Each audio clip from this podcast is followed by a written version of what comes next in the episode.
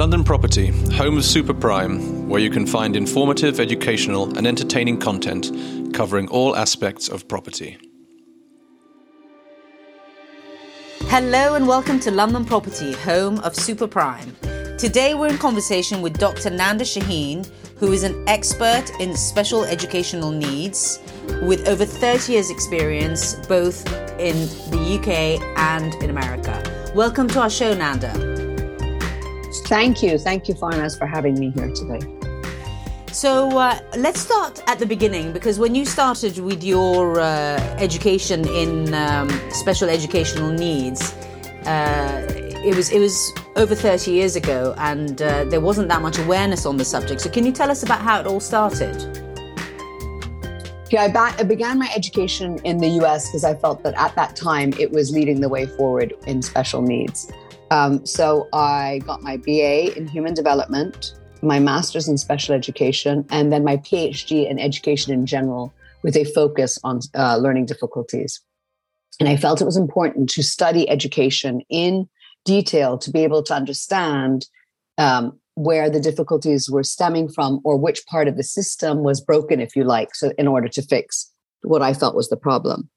Um, and what started out as something quite simple progressed as the years went by, um, as did education changing, and as did the in- interventions um, for different learning dif- uh, difficulties.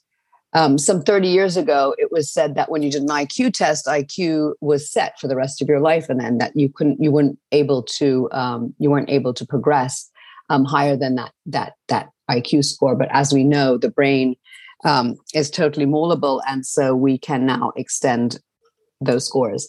Um, likewise, in special special education, we've come on leaps and bounds. But if you look over the past the 30 years, actually, we haven't progressed as much as I would have thought we had. So, learning difficulties is an umbrella term. And under this umbrella, you'll find dyslexia, dyspraxia, dyscalculia, ADD, ADHD. Some you're more familiar with, some others will not be so familiar with. But the, the common solution to all of these situations is that one size does not fit all and what no children are the same. And so for whether it's the same learning difficulty or not the same learning difficulty because it's a different child the technique the the intervention the solution if you like will be different for each and every child. And this is what's important for a parent. Um, because of the way the system is here in the uk parents will often not hear about learning difficulties until the children are approximately six or seven years old some earlier, some later.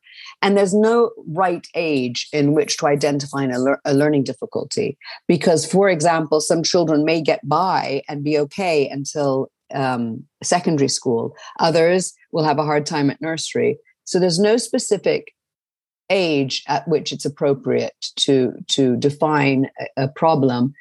Can you talk about some of the the things that people are not aware of. I mean, you know, of course, everybody knows dyslexia, everybody knows ADHD. Uh, what is dyspraxia and uh, and and the others? Can you just, you know, maybe maybe our listeners can recognize some of these things that they haven't been able to identify actually as a need that needs to be addressed. Well, dyspraxia, um, if you like, is quite the opposite of dyslexia. So it's um, it's more of a gross motor skill slash fine motor skill uh, problems. You'll see children who are often classified as clumsy or always hurting themselves, falling over, tripping over themselves, um, are most likely um, candidates that, that will qualify as dyspraxic. Um, but most importantly, with, with learning difficulties, it's never it's never that clear cut. It's it's more of a gray area rather than black and white. It's more of different types of difficulties getting in each other's way rather than it's solely dyspraxia or slowly dyslexia. The most important thing to, to, to figure out is what are the weaknesses and the strengths of the individual child, regardless of the label.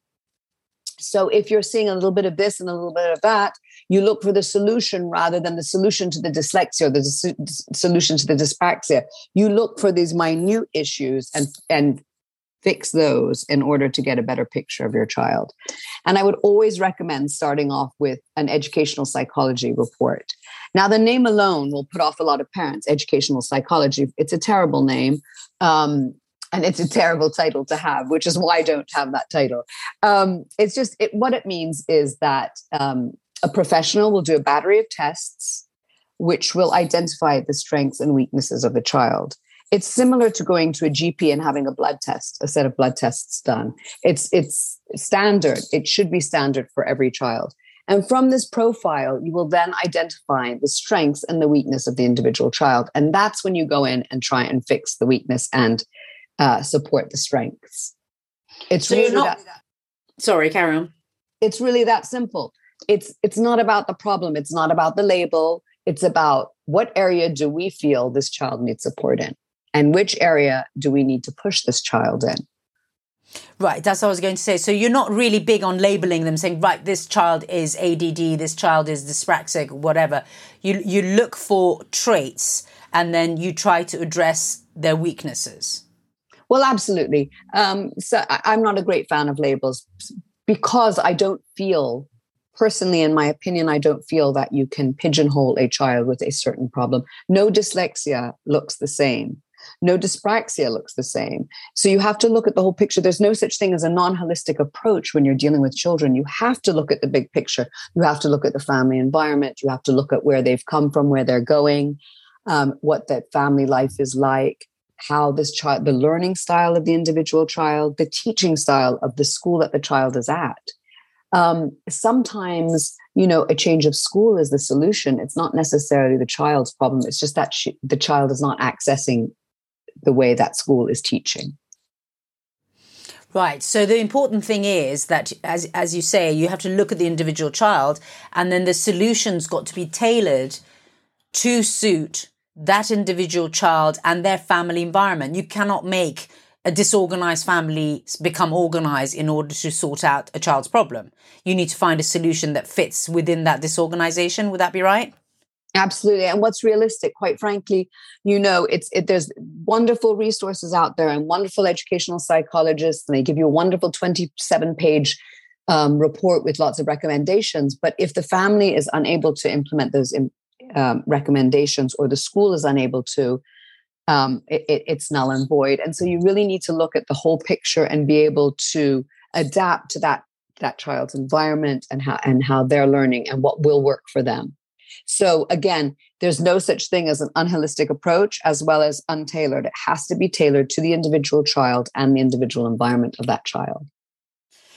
Now, um, you know, as you say, you you you you knew when you started your journey in this in this field that this is what you wanted to do and it was it was really a subject that was so new that a lot of people didn't weren't aware of it was there was there some realization you had in in your own exposure to education and family life and living in different environments that made you see that there is a solution to a problem that cannot necessarily be identified? Or, or you know how, how how how would you explain that? Is because you you you've got a natural disposition to be being able to do this. So i'm just trying to understand did that natural disposition lead you to finding this this path to, to be honest i fell into this this line of work um, but that's a whole nother story. But once i found this this uh, once i did the, the, reading and attended the classes and started to learn more about it i think you can study as much as you want with books but if there's nothing innate in you it's it's going to be a tough path because you're not dealing with a product. You're not dealing with a, a, a commodity. You're dealing with children and you're dealing with someone's child and so you have to have a natural ability to, with to have a proper rapport with parents where they do not feel intimidated where they do not feel shamed where they do not feel that they cannot speak up. Now, um, we've talked about some do's and don'ts. You you you're not big on labeling, and uh, you know the the the the learning difficulties tend to show themselves around the ages of you know six or seven. What other do's and don'ts are there? Do's. I like do's. I don't like don'ts. They're too negative. But the do's are be open minded, research, talk to as many professionals as you need to, ask as many questions as you want from the school. It is it is your right as a parent to question the school on their approach, on how they how best they can help you. Um, uh, yes, I, I would say do a lot of research and ask a lot of questions.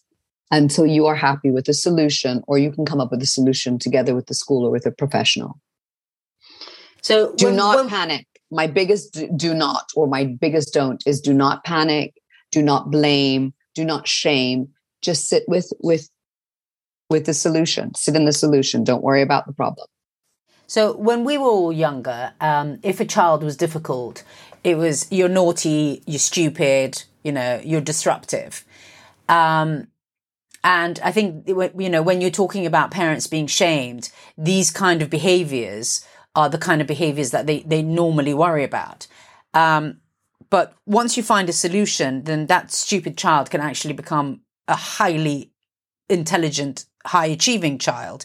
So what should parents be looking out for and you know what what kind of aspects of, of their child's behavior should they be digging deeper into? I think that any type of behavior should be looked at. I feel that that is communication. That is non-verbal communication. If a child is acting out at school, if there are consistent problems, or the opposite, um, it's all t- a type of communication. The child is communicating with the adults. They need some sort of attention, regardless of what it is. So rather than looking for problems per se or looking for uh, characteristics that that stand out, it's rather the behaviors and the signals the child is giving you.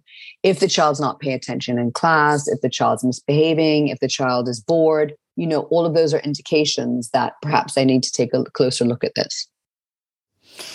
And on the subject of looking for signs, uh, there's certain no-nos when it comes to foods that can actually trigger off some, you know, uh, difficulties in a child's behavior and in, in, in how they perform at school. So what, what do you recommend to parents on diets and on sleep?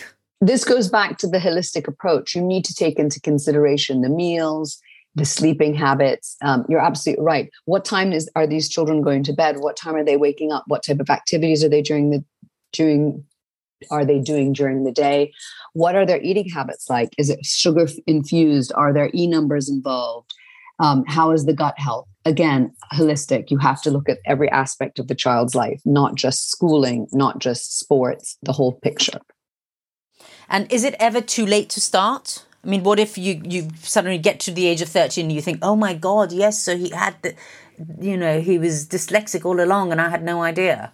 It's never too late. It's never too late. And, and that's actually the whole point. If a child gets to 15 and they have ADHD, dyspraxia, dyslexia, they have um, gotten by using their own strategies, which are going to be the solution in the end anyway. You know, the solution is the strategies that are going to be put in place to help those children along. If a child's made it to 15 without any significant um, areas highlighted by either school or parents, then they've done a pretty good job of using their strategies, and perhaps now is the right time for them to to, to their issues to be addressed. There's never a right or wrong time. I think it's when the when the child allows for themselves to be helped, or or their behavior is as such that it's it's highly obvious. We've spoken about the holistic approach. We've spoken about giving, you know, the solution is there and the coping mechanisms are there. So I'm just going to make an assumption here that meds are not the solutions that you would look for. And where are, when are meds necessary? there's a place for medication with with children. There's definitely a place. There are many studies done lots of research done. However because of the the nature of parents and not wanting to medicate children so young um, it is a very controversial area. There are however times when even myself will recommend um, exploring medication and that is when a child is in danger of themselves um, and therefore needs medication or if there is if all stones have been unturned and there's no other strategies that are working and both the parents and the doctors feel that that's appropriate then i would recommend the medication Okay. And um, do you think? I mean, is it just awareness that that has uh, brought about all these different uh, uh, special needs and and and and and titles, or do you think that lifestyles have changed and they're actually causing these special needs?